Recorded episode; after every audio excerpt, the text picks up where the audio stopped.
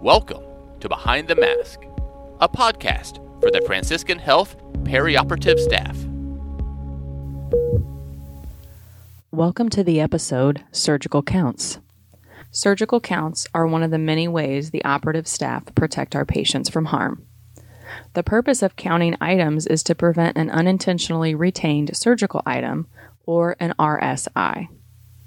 A retained surgical item is defined as any instruments, tools, devices, or surgical gauze unintentionally left in the body cavity at the completion of a surgery or other procedure including vaginal sponges remaining after procedures or deliveries.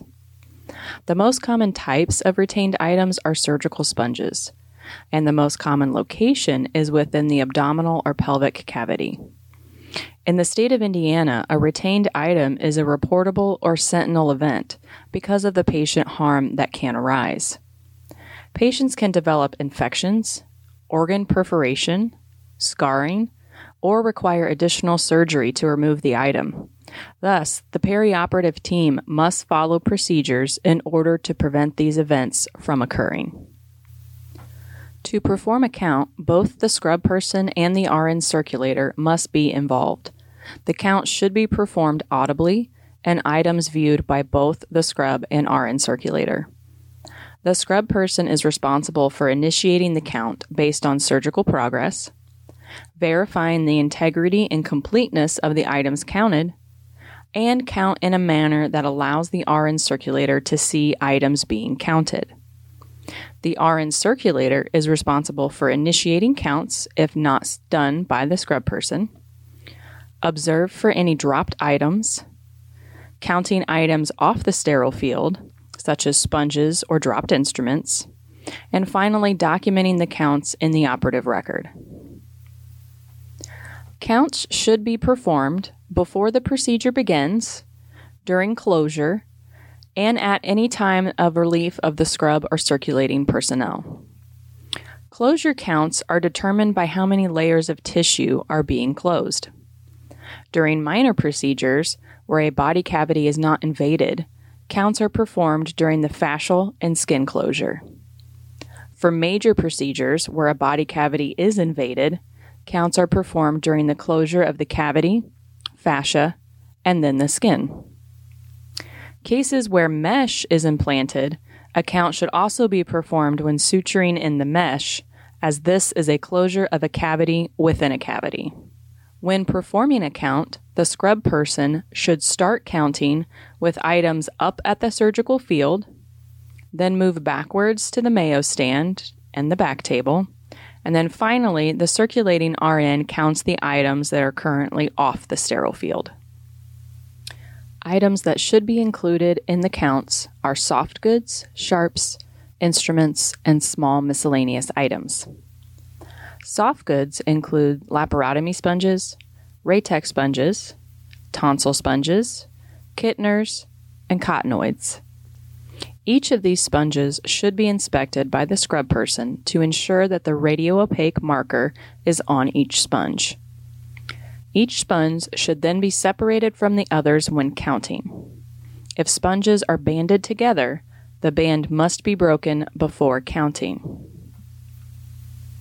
Any type of dressings or plain gauze sponges should not be placed on the sterile field until after skin closure is complete. These items do not have the radio opaque marker, thus would not be able to be detected with X-ray if left in the body accidentally. Sharps include swedge needles, free needles, blades, cautery tips, hypodermic needle, spinal needles, and angiocaths.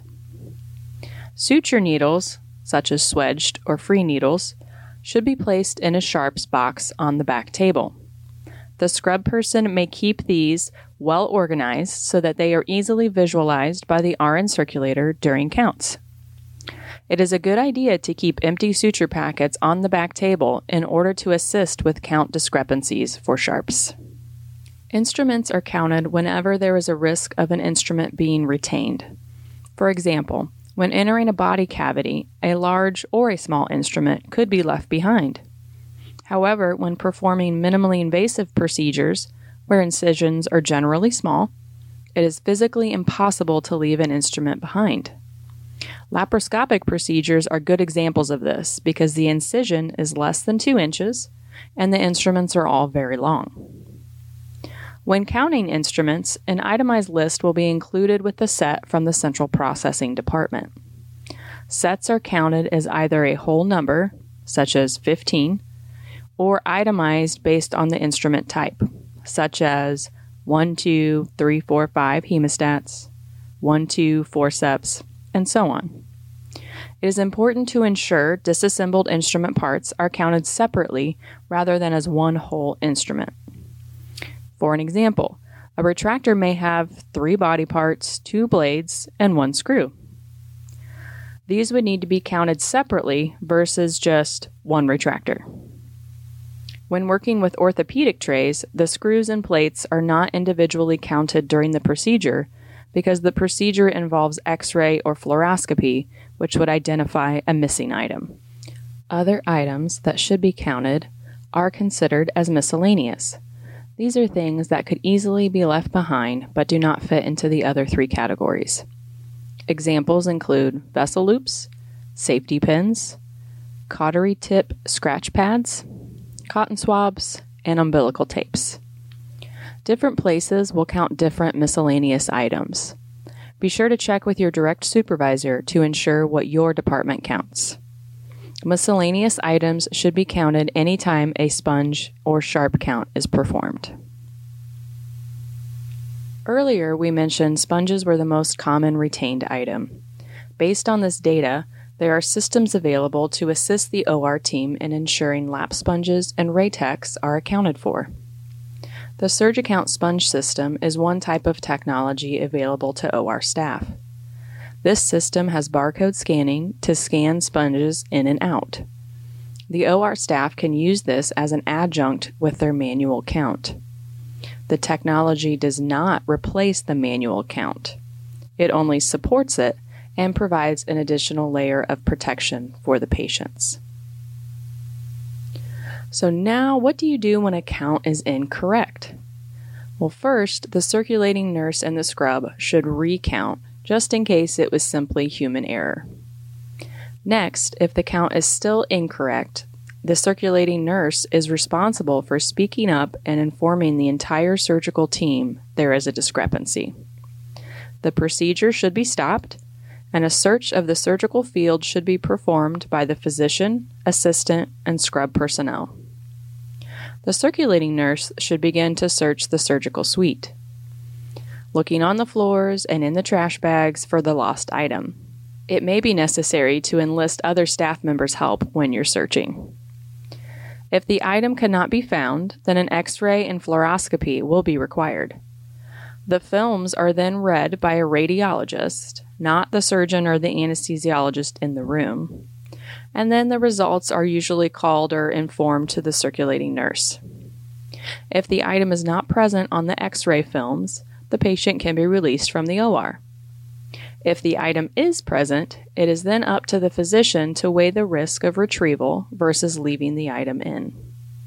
For example, if you had a patient who was hemodynamically unstable, the physician may decide not to retrieve the item as it would cause more harm to the patient than to reopen the surgical site.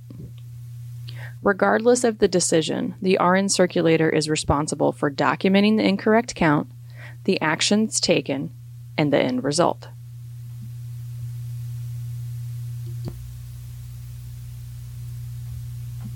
Another question you may be asking yourself is what about an emergency case? Or what about cases performed with just a puncture site, like a cardiac cath? These types of cases are what we call exempt cases. When there is immediate threat to life and no time to perform an initial count, the count is documented as exempt. These cases require an x ray at the end of the case to verify no items were left behind. For the cases with the puncture sites only, they are simply documented as exempt. There is no physical way to retain a sponge, instrument, etc., through a puncture site. However, the scrub person must be vigilant to inspect the tips of catheters or wires because there is a risk for a device fragment to be retained. A device fragment is also considered an RSI and a reportable event. If a wire or catheter is suspected to be damaged after removal from the body, then an x ray is needed to determine if a fragment is present. Then again, it is up to the physician if retrieval is feasible and a safe option. If you would like more information on surgical counts, please visit the AORN website, www.aorn.org, or review your facility's policies. Thank you for listening, and be sure to check out all of the other episodes of Behind the Mask into the OR podcast.